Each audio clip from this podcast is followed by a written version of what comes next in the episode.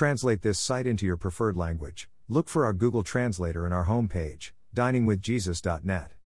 Traduce este sitio en tu idioma preferido, busca nuestro traductor de Google en nuestra página de inicio va, diningwithjesus.net. Pastor Chris White says to all of you, Hello, my friends. May the Lord bless you today. Hola, mis amigos. Que el Señor los bendiga. Swaddling clothes are cloths and bands used in the practice of swaddling, or essentially wrapping an infant tightly in cloth.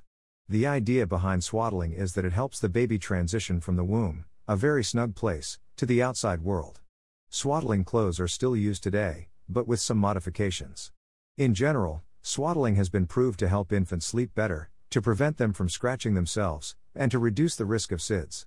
In ancient times, like today, a swaddled infant was safe if wrapped and watched properly.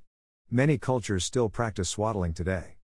The biblical passage that refers to swaddling clothes is Luke 2, and she gave birth to her firstborn son and wrapped him in swaddling cloths and laid him in a manger, because there was no place for them in the inn. Luke 2 7, ESV.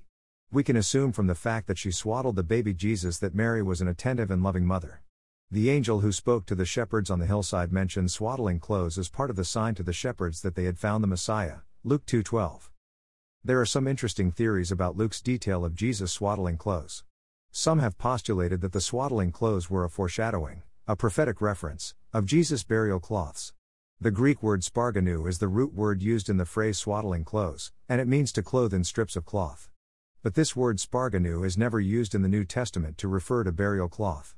In the descriptions in the Gospels of Jesus' burial, we see variations on the phrase wrapped in linen cloth, and different Greek words are used for the binding.